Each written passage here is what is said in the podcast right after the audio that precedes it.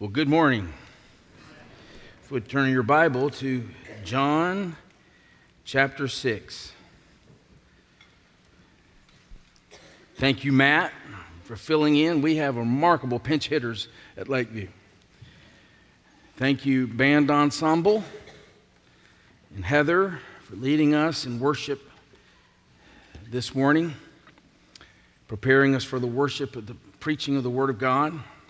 One brief announcement there will be an opportunity to pray for Women's Hope this week here at the church from 8 to 9 every morning, I think at N109, or N109? N109? N110. And so N110, and the reason we're praying for Women's Hope is that there's never been a more important time for this ministry. Not only are they ministering to women who have crisis pregnancies, they have begun an adoption ministry. They're saying now that Roe versus Wade has been reversed, there will be 33% more image bearers who come into the world. That's a good thing, isn't it? Amen? Yeah. I don't know how they estimate that, but that's what they're saying, which means more babies will be available for adoption. We need to be praying about these things. And so in 110, 8 o'clock every morning, 8 to 9 this week. Come and pray for Women's Hope. Also, they have a gala on August the 18th. They're raising money, they need money, and so we need to be praying for them. Also, there have been, there have been um, potential attacks, threats uh, that have been directed to Women's Hope as, as well as other crisis pregnancies uh, centers in the U.S. So all of these things need to be prayed for. So that will give you an opportunity to come pray with the people of God. We're going to be looking at John 6 and verses 22 to 29 this morning.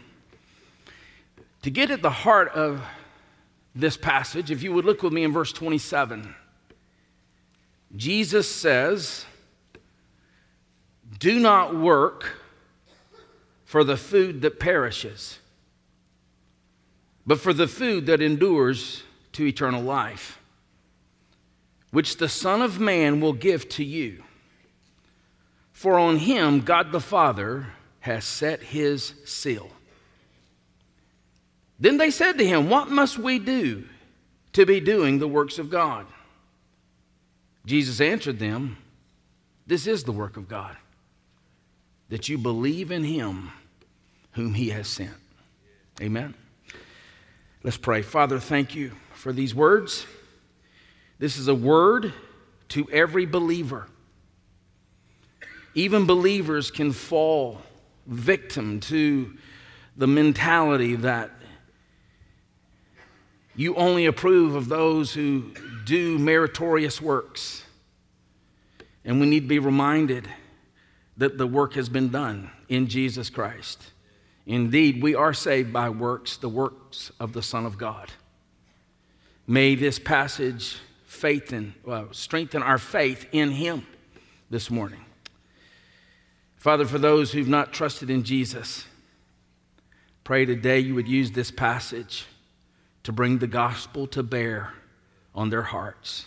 And may they submit their lives, bend the knee to King Jesus today. And we ask this in Jesus' name. Amen. In 1914, Hollywood was not yet the center of the film industry in the United States, but there was a movie being filmed, and Charlie Chaplin was the star in this film that would change everything for Hollywood. The name of the movie was Tillie's Punctured romance. After this film, Chaplin helps put Hollywood and Los Angeles on the map. People began to stream to Los Angeles and Hollywood because they saw it as the place of opportunity where you could have your dreams fulfilled. Well, the locals didn't love this influx of people. Uh, they wanted to get away from it all. So, a real estate development firm called the Schultz Company was commissioned to develop a, a, a neighborhood in the Hollywood Hills called Hollywood Land. And this neighborhood was to serve the locals, the, the, wealthy locals who wanted to get away from all the people who were streaming uh, to Los Angeles and Hollywood. But this development uh, group needed the right publicity. And they decided that a neighborhood in the Hollywood Hills should advertise from the hills. And so they developed a sign, a real big sign, that they would perch in those hills, a sign that was big enough for drivers to see from the road. The sign would be white letters, 45 feet tall letters. In fact, they would add lights to this sign later and they dedicated that sign 99 years ago this month, July of 1923. It's called the Hollywood sign. And it was a sign designed to point to that neighborhood that they were building. Well, when they dedicated that sign, they unwittingly created an iconic landmark in Los Angeles. If you've been to Los Angeles, you've likely seen the Hollywood sign. A sign that was created for one purpose to point beyond itself to a neighborhood. Well, interestingly enough, 99 years later, here we are, and virtually no one knows the original purpose of that, that sign. We think the sign is the point. And so there are many who go to Los Angeles today just to see the sign. They have lost sight of the intentional or the original intention of that sign. Well, that might be discouraging to a company like Schultz Company that people have lost sight of the purpose of the sign, but it's not a tragedy, is it? But think about missing the purpose of the sign miracles. Uh, at this point in John 6, Jesus has committed or he has performed five sign miracles. The first one was the turning of the water into wine. Then he healed the official's son, and then he healed the paralytic at the pool of Bethsaida. And in John 6, he's performed two signs. He's fed the multitude with fishes and loaves, and most immediately, most recently, he has walked on water. These were what John calls sign miracles. But these sign miracles were never intended to be the point. They were intended to point beyond themselves. Yes, to the compassion of God. These sign miracles reflected the compassion of God because when Jesus acted, he was acting as the Son of God, demonstrating the compassion of God. But ultimately, these signs were intended to point to what he would accomplish when he would crush the serpent's head and bring about a new creation, making all things new. But just like in Los Angeles today with the Hollywood sign, the crowds had missed the point of the sign, which meant they had misinterpreted who Jesus is. And that brings us to the first part of this passage, starting in verse 22 seeking Jesus for the wrong reasons, for the loaves seeking Jesus for the wrong reasons for the loaves. And of course, we'll see that loaves is a metaphor for just material things.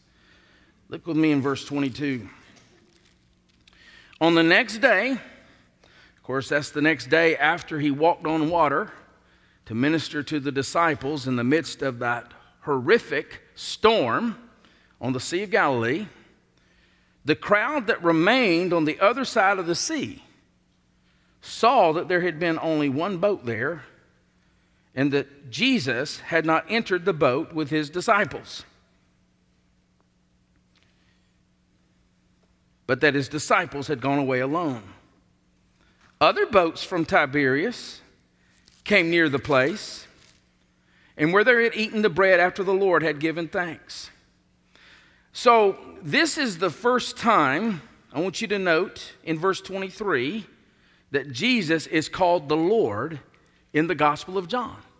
We know he's the Lord, but this is the first time that he's called the Lord in the Gospel of John. And it comes off the heels of those two great signs where he feeds the multitudes with just a few fishes and loaves, and then he walks on water.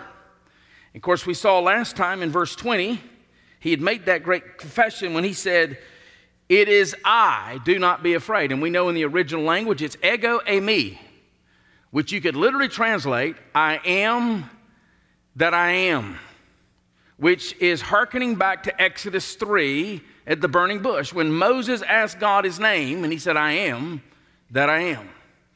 So Jesus is connecting himself to the, to the God of the burning bush. And here we see John referring to him as Lord. Maybe we weren't ready for that until we saw at least five sign miracles.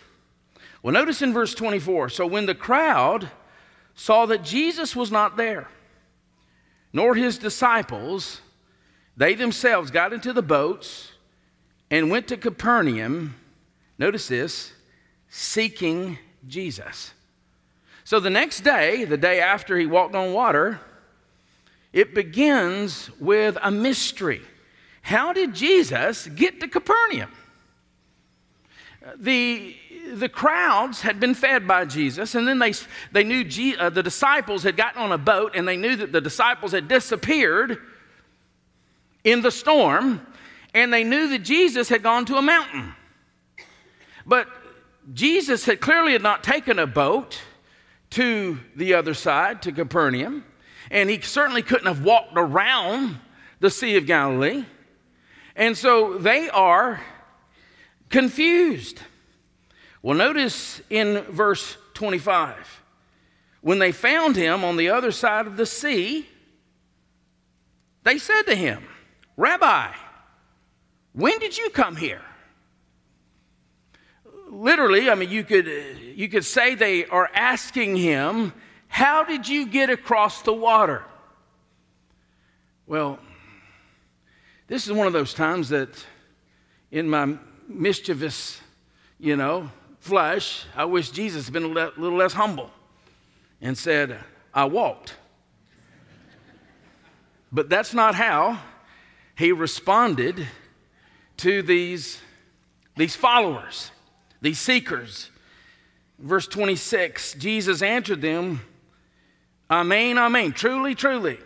When he says that, he's about to say something very important. I say to you, you are seeking me.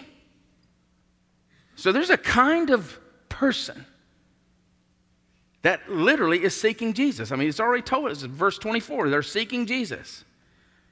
You are seeking me not because you saw signs, but because you ate your fill of the loaves. It's likely that many of the people had already gone home. But these others, apparently the, the really committed, stayed behind because the text tells us they were seeking Jesus. If you or I had been Jesus, it's likely we would have been flattered. These people are exerting themselves because they are seeking Jesus. After all, Jesus was missing. And so they don't stop looking for him until they find him. To me, that is commendable. And many churches, at this point would have been ready to baptize them all. And in a short time, had them in a leadership of some form, teaching a Sunday school or, or being a deacon of some form. But that was not how Jesus responded to these people who were, the text says, seeking Him. Remember, Jesus knows our hearts. John has emphasized that throughout his gospel. Let's go back all the way to chapter 2. In one of those remarkable passages in chapter 2 where it says, Many believed in his name when they saw the signs. But Jesus, on his part, did not entrust himself to them. And we saw that that word entrust is the same word for believe. Just the English writer translates, or the English uh, translation committee translates it different just for uh, interpretation's sake. His part did not entrust them to him because he knew all people. So, in other words, they were believing in him, but he was not believing in them. Jesus does not answer their question, but he does address their motivation for seeking him. In other words, you saw the signs, you didn't recognize them as signs. That's why he says you, you didn't see the signs, you, you were fixated on the bread. You saw the signs and you enjoyed the benefit. And so you've been seeking me to make me your king because fundamentally you are enslaved to the God of self and you see me as the king to do your bidding. And that's not the kind of king I am. Of course, it's, it's natural to seek to get your earthly needs met. Well, we're, we're responsible agents, aren't we? We have responsibility to make sure that our needs are met. But when someone comes to Jesus only for bread,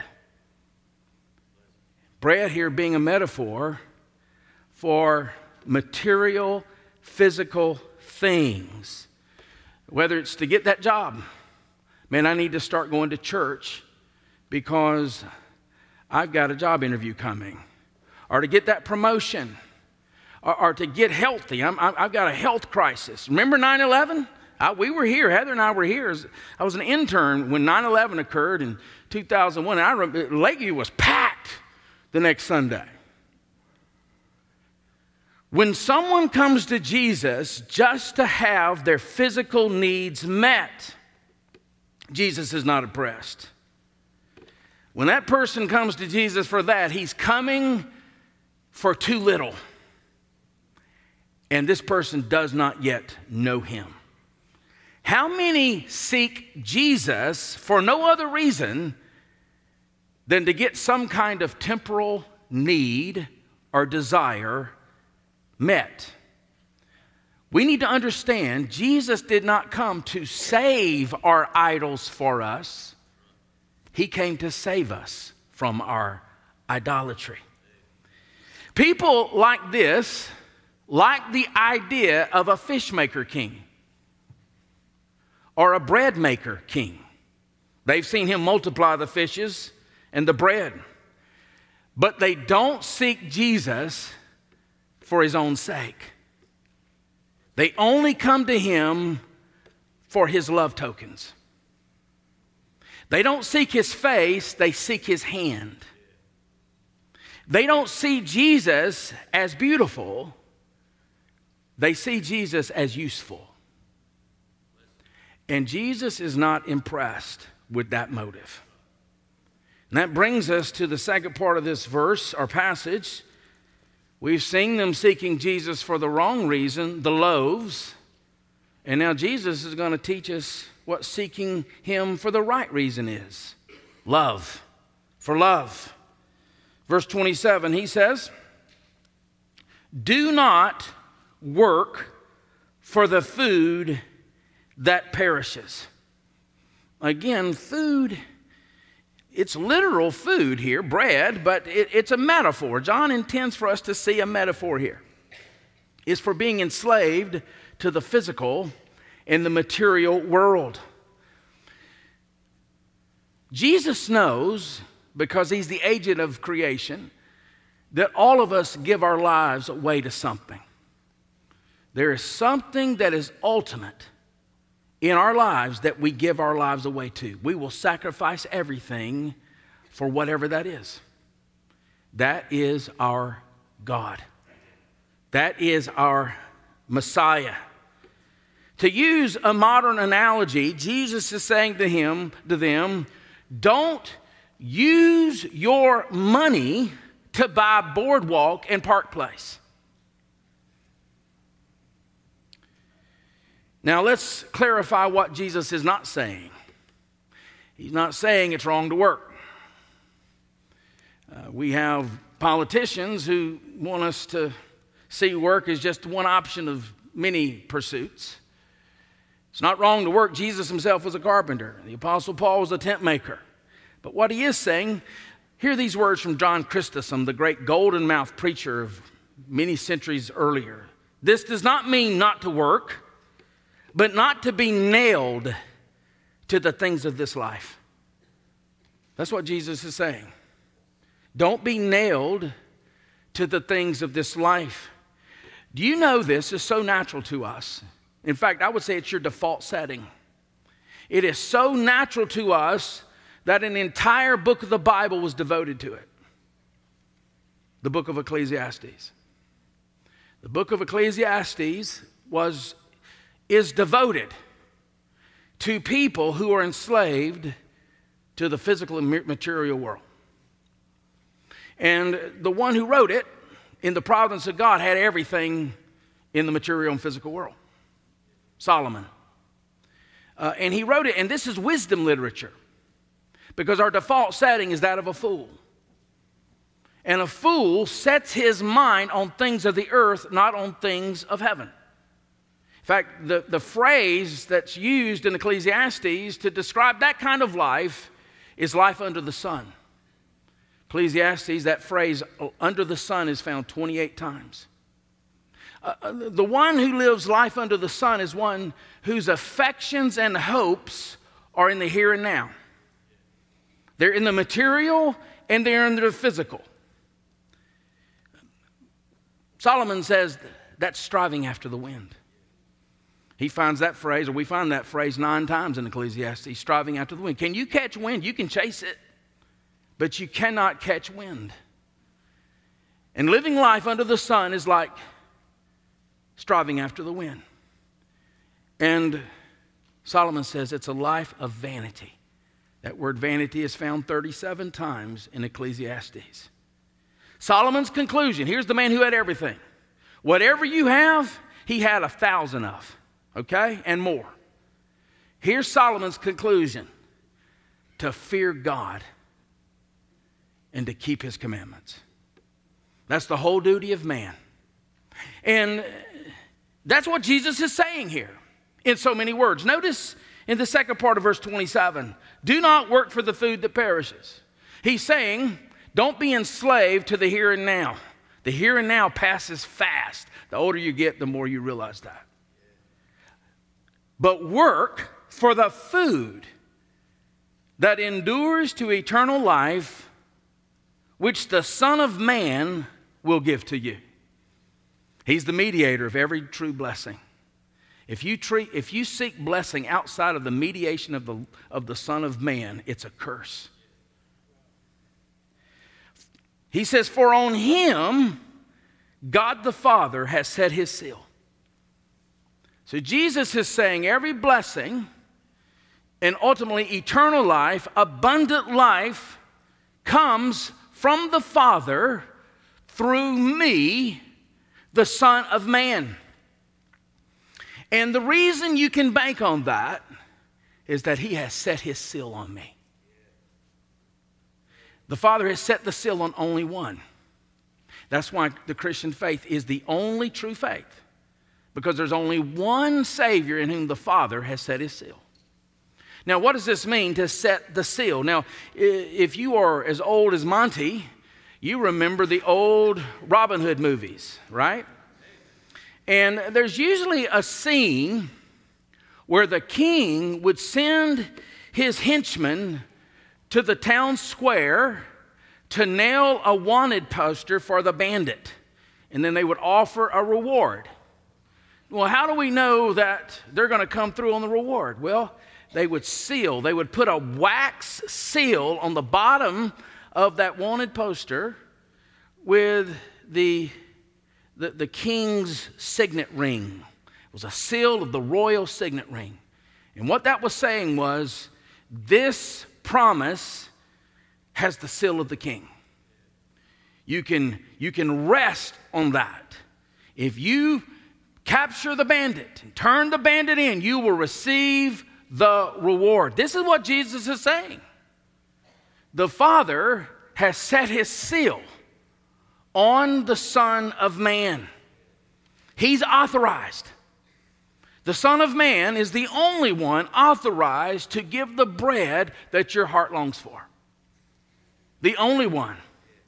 It's bread that comes from heaven that will endure for all eternity.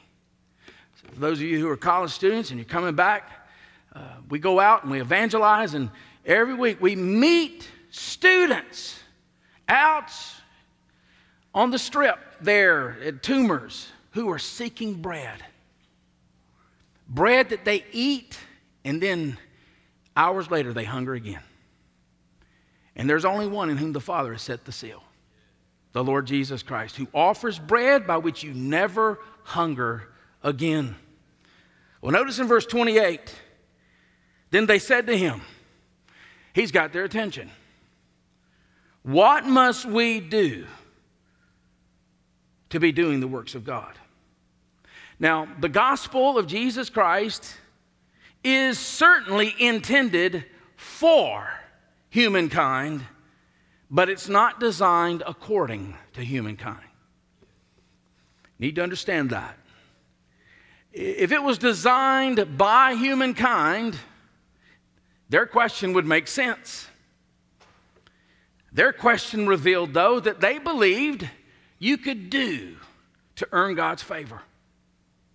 You could do and work and obey and receive the seal of God that only Jesus has. There's a famous Latin phrase that explains every other religion in the world, and I put it on the screen for you. Do ut des. I give that you may give. You see the problem with that? Where's the love? Where's the gratitude? In the giving. The only reason I'm giving to you is to get back. That's self serving religion. Recently, I watched a documentary on Muhammad Ali. And uh, there's this interview where in 1976, and he, he says boxing is short lived. So he's at the end of his career. I think he still had to fight Spinks. But boxing is short lived. My body is not going to be here long. He's right. I want to do all I can so that when I die, I can go to the right place. And I just sat there watching that documentary, wondering how many people think that is a wise statement by Muhammad Ali. I just want to I want to do all I can do. Cuz I know death's coming. And I know I want to go to the right place. And, and it appears he was consistent with that kind of thinking all the way till his death. He was buried in Cave Hill Cemetery, which is right across the street from Southern Seminary in Louisville. And on his tombstone, you can see it right there. On his tombstone at Cave Hill Cemetery are these words Our good works are the rent we pay for heaven. Now, I had a student who was a tour guide at Cave Hill. I don't know why you'd want to be a tour guide at a cemetery. Uh, but he, he was. And he said, every tour, the one tomb everyone wanted to see was Muhammad Ali's tomb. So he would take them to Muhammad Ali's tomb, and there they would read for their very eyes our good works are the rent we pay for heaven. And he said the large majority of the tourists would applaud that beautiful statement. This is actually, though, a, an anti grace statement.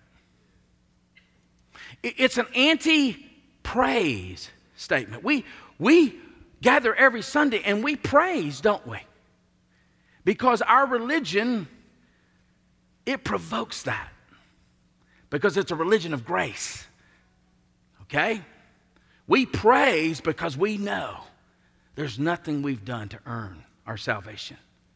But that works mentality is anti praise. No one praises their landlord for high rent. And that's what Muhammad Ali is essentially saying. I have high rent.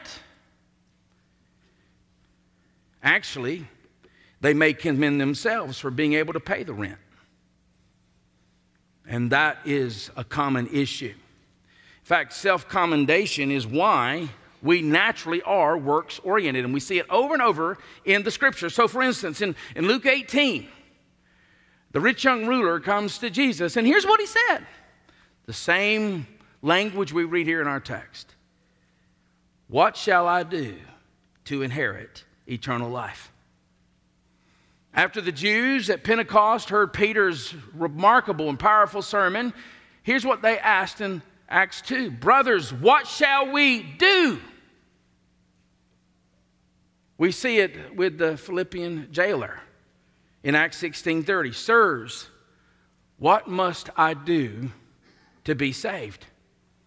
And we see it even with the prodigal son. When he said, Treat me as one of your hired servants. Just hire me, and I'll work and earn my favor back with you, Father.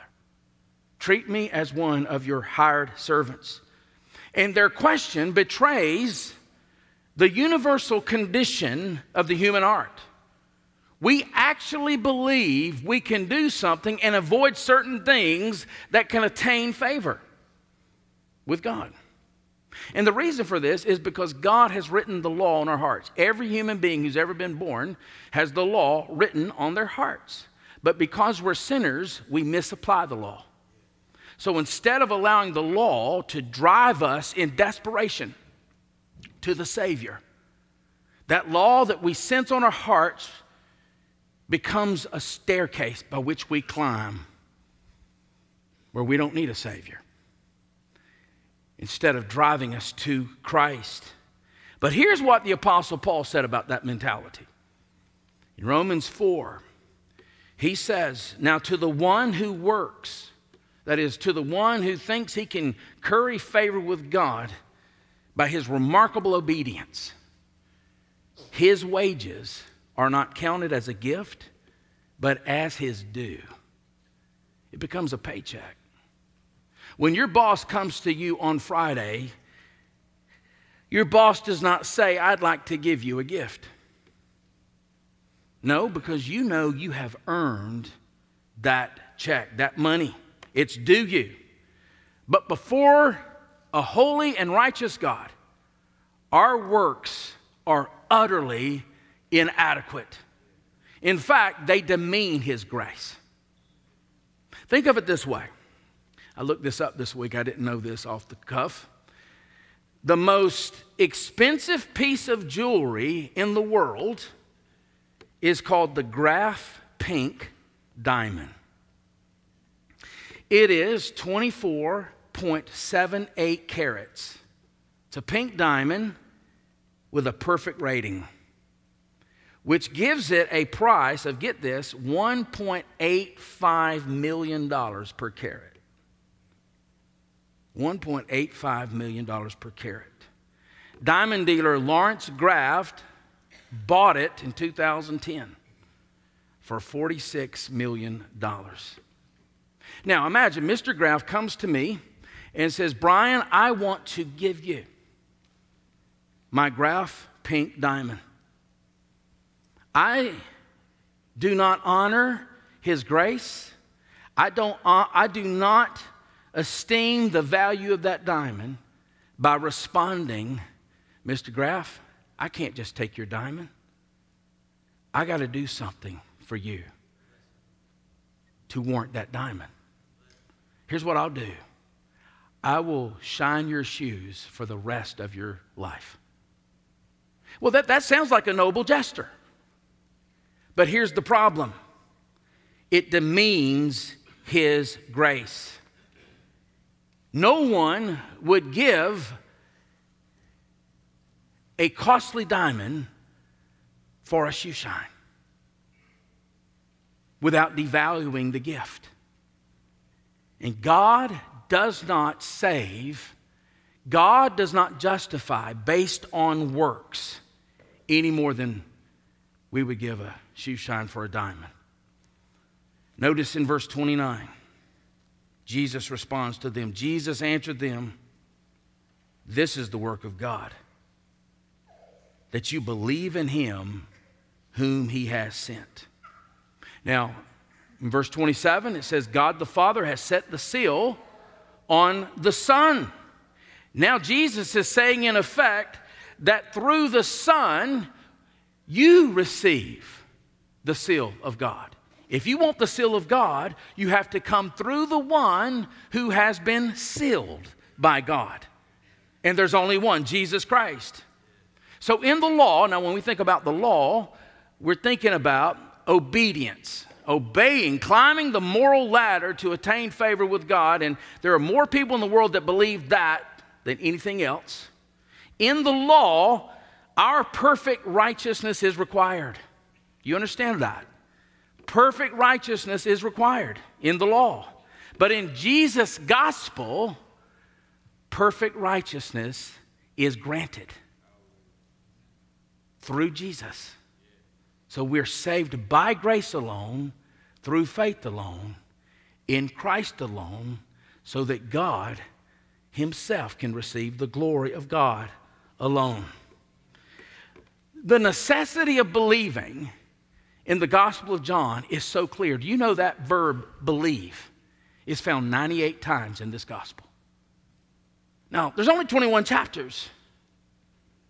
98 times in 21 chapters. In fact, the whole purpose of the book comes down to this chapter 20, verse 31. So that you may believe that Jesus is the Christ, the Son of God, and that by believing you may have life in his name. And so, this belief has a specific content. The importance of believing, we're going to see this later in chapter 6, when many of the would be disciples would abandon Jesus. These very people, most of them will abandon Jesus because they don't like what he says. You know, there's a lot of people in Southern Baptist churches who claim to love the Bible. It's because they don't know what's in it. If they knew what was in it, they wouldn't love it. We see that in John chapter 6, later on in the passage. They're going to abandon Jesus. The very ones who were following and seeking Jesus in this passage. And Jesus is going to ask those who remain if they wanted to leave as well. And here's how Peter responds We have believed and have come to know that you are the Holy One of God. We'll see that same response from, from uh, Martha after Lazarus died. In the midst of her turmoil, her brother has died. In the midst of her grief, she confesses, I believe, John chapter 11, you are the Christ, the Son of God, who is coming into the world. Given this entire gospel as a whole, believing includes the reality yes, he's the Son of God, but that he is the Lamb of God who has come to take away the sins of the world. Chapter 1, verse 29. It's the conviction that the great shepherd laid down his life for his sheep. John chapter 10. We must believe that God the Father sent him. God so loved the world that he gave his only begotten Son, that whosoever believes in him would not perish. Belief is not optional. It's not optional. The children of God are limited to those who believe in the name of the Lord Jesus. John 1:12 Yet to all who receive him to those who believe in his name he gives the right to become the children of God.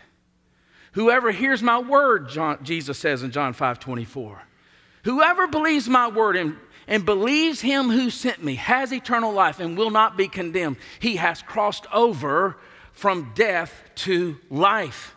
On the other hand, those who refuse, who refuse to bow the knee to King Jesus, they're condemned already. Chapter 3, verse 18. And they are under the wrath of God. Chapter 3, verse 36. Jesus is not saying there's anything meritorious about believing. In fact, when he says this is the work of God, I believe that is literal. If you believe, it's because of the work of God in you. This is the work of God. So believing is not meritorious. Our faith, in fact, when we stand before the Lord and see Him for all that He is, will be seen to be feeble and weak faith. Even the most committed believers in this room, even the most committed Christians in church history, when they stand before God, their faith will be seen to be quite broken and flawed faith. So, if our faith was regarded as a work, it could not stand the severity of divine judgment. No, our faith is not a work, it is a call to cease from our works, to trust in the one who worked for us. When the Father sees a broken, mourning, humble, desperate sinner, casting all self righteousness aside, and in desperation, clinging to his Son in faith, this is well pleasing to him. But apart from faith, is it impossible, Hebrews 11, to please the Lord. So this morning, let's not miss what the signs are pointing to. It's one thing to miss the point of the Hollywood sign. It's a whole different ballgame to miss the point of the signs that Jesus has performed so that we might flee to him. The Lord Jesus Christ, the one who came to secure forgiveness of sins for everyone who would trust. And for those of you, most of you who already believe in Jesus, it's so that you'll believe more. Last night I was watching a baseball game and uh, they were honoring the old pitching coach, and he was being put into the Hall of Fame, Leo Mazzone for the Atlanta Braves. And Jeff Francoeur said, You used to say the same thing every day to the pitchers. And he said, Because I wanted them to believe it more and more every day. Well, how much more? Jesus is telling us you have to believe, and you already believe, most of you. He wants you to believe more.